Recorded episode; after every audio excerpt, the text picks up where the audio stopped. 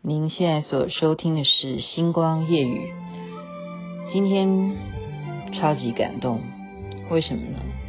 因为一部电影，什么电影呢？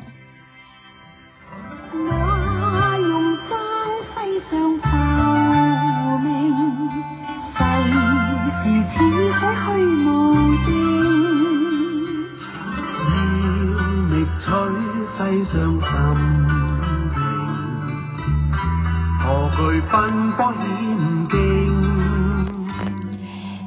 这首歌是《笑傲江湖》啊，是当年那一出港剧，您记得吗？叶丽仪所演唱的，令狐冲当时还是周润发演的呢。啊，这个主题曲。可是我刚刚讲的电影不是《笑傲江湖》，是《叶问三》。我竟然没有看过《叶问三》，今天太感动啊！就稍微。描述一下为什么感动？因为大家都了解雅琪妹妹是一生的志愿就是想要当女侠，所以当然对于任何武功啦、武术的电影都特别偏好。没想到竟然错过了《叶问三》，现在看都还来得及。为什么感动？其实不是因为他的这个武打比赛啊什么的，我是觉得那一种夫妻之情啊。这一部电影呢，它前面的描述就是叶问他本身就有很多的徒弟啊，要跟着他一起学这个咏春的武术嘛，包括李小龙哈，李小龙都是他的门生，那时候都要来跟他拜师。他这一部《叶问三》刚开始是没有收李小龙当徒弟，为什么很忙啊？叶问很忙啊，他是因为他的儿子念的学校呢，出现了大流氓，那个时候的香港啊，政府是由英国所统治的嘛，哈，英国人所管制的香港，所以警察什么都要听这些老外，我们讲洋人，他们才是头头啊，他们才能够去呃说了算话。好，那那些大流氓呢，就仰仗着有这一些洋人的恶势力，就作威作福的欺负小朋友。那叶问当然就要保护这些孩子，所以在学校就好像当保镖一样，每天都是忙着要啊防止这些坏人去欺负这些孩子，就是帮忙老师啊，也是啊护送小孩子回家。这时候他忽略了一个人，就是他的夫人。啊，他的夫人呢？也是一个非常温柔贤淑啊、顾家的一个好太太。他怎么样忽略她？竟然她生病了啊！叶问都还不知道，每天就在忙着去跟这些流氓啊去呃处理处理哈，解决解决。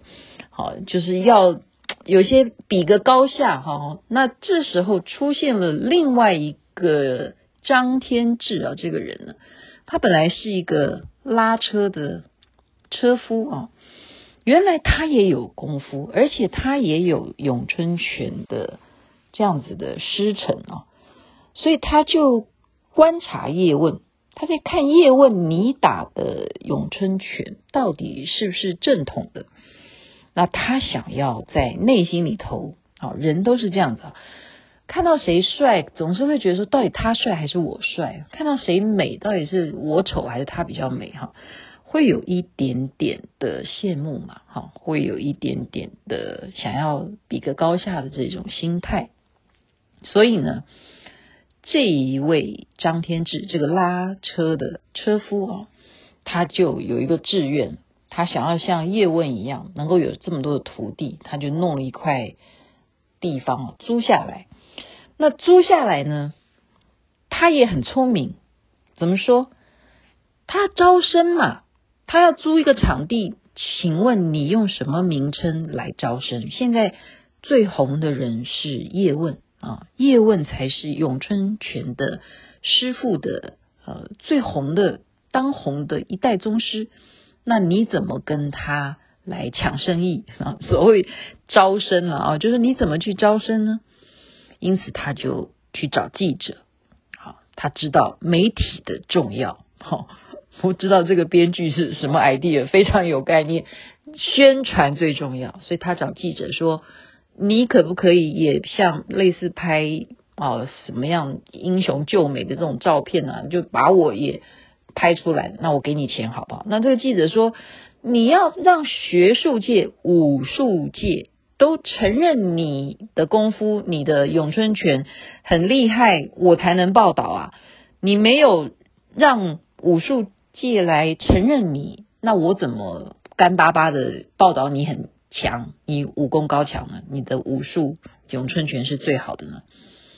所以这个张天志啊，他就立刻的就打给他看，就随便找人，只要你会武术的，你是什么门派都不管，我就是用我所谓的咏春的正宗啊，他说他自己才是正宗的，我用我的咏春拳去挑战那时候所有的香港的这些人，只要会武术的人啊，哪一家的武馆的，全部都去挑战。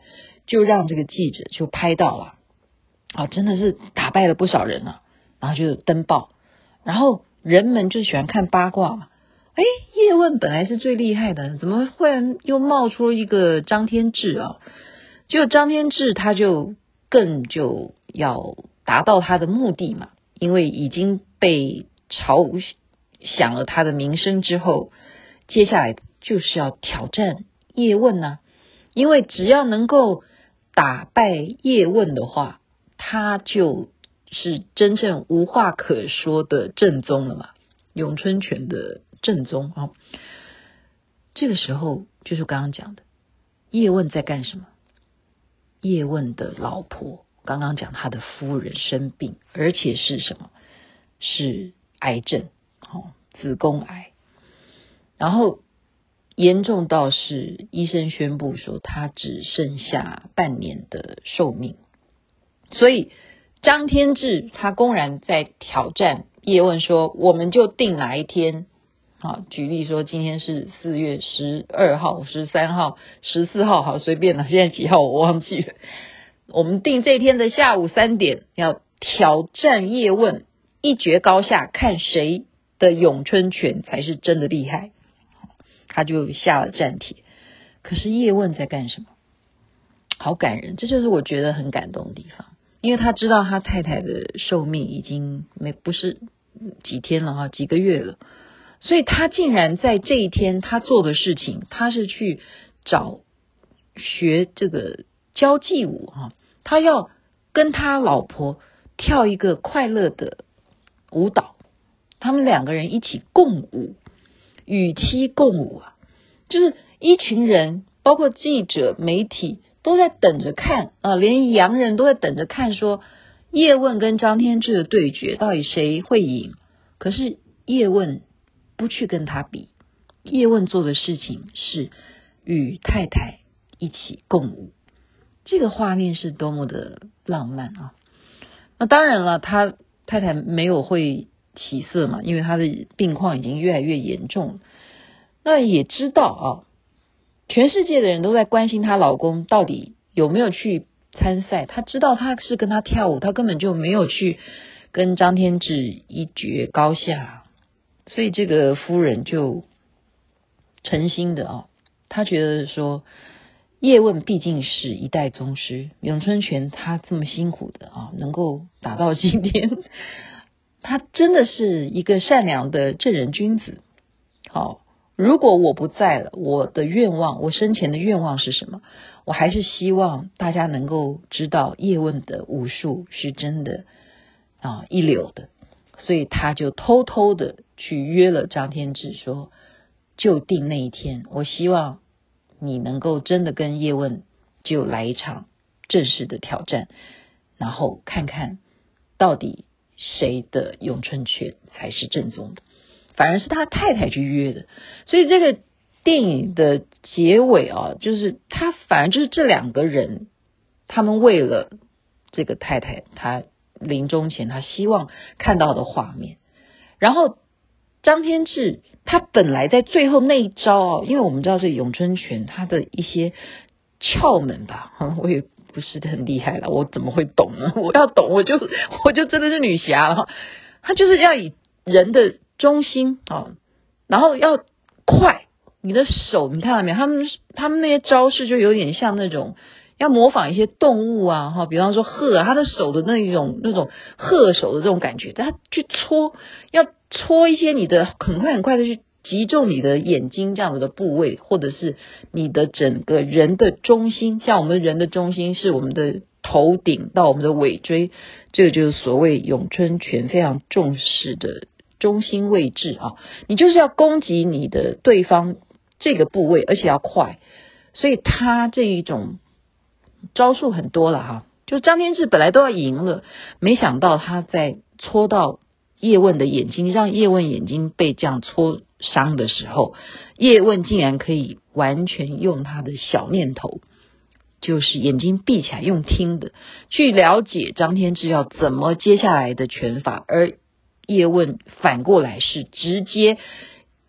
不朝他的攻击，反向的去朝张天志。我们刚刚讲的脊椎中心去打他的肚子，把他打败。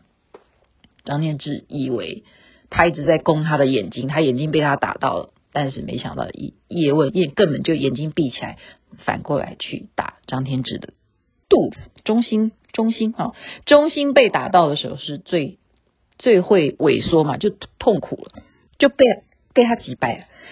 那张天志呢？他就怎么样？他本来有一个自己立的一个匾哦，因为他打败了很多人呢，他就立了一个匾，叫做“咏春正宗”。他本来有一个匾额挂得很高，就没想到他打败了，他还有什么话说呢？所以他就把这个匾额自己把它给打下来，把它拆了，然后他就告诉叶问说：“我不是。”败不知耻的人，可是叶问他讲了一句话，是让我觉得最感动的。我忘刚刚就是说，这部电影最感动就在他最后这一句话。叶问反而是这样告诉他说：“其实最重要的始终是你身边的人。”所以这一部电影，好，就是描写他。太太，因为这一场比赛之后呢，就可以安心的跟他说再见。叶问告诉张天志：“我没有要跟你争咏春的正宗，其实最重要的始终是你身边的人。”这就是我今天觉得很感动的叶问三，把电影的心得分享给大家。这边时间晚了，祝您有美梦，身体健康。那边早安。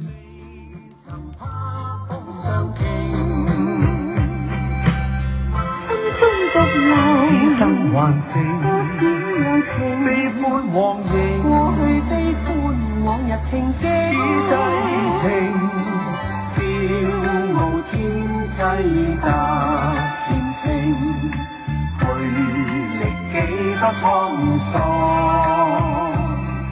岁月匆匆再不心中此际此际情也好。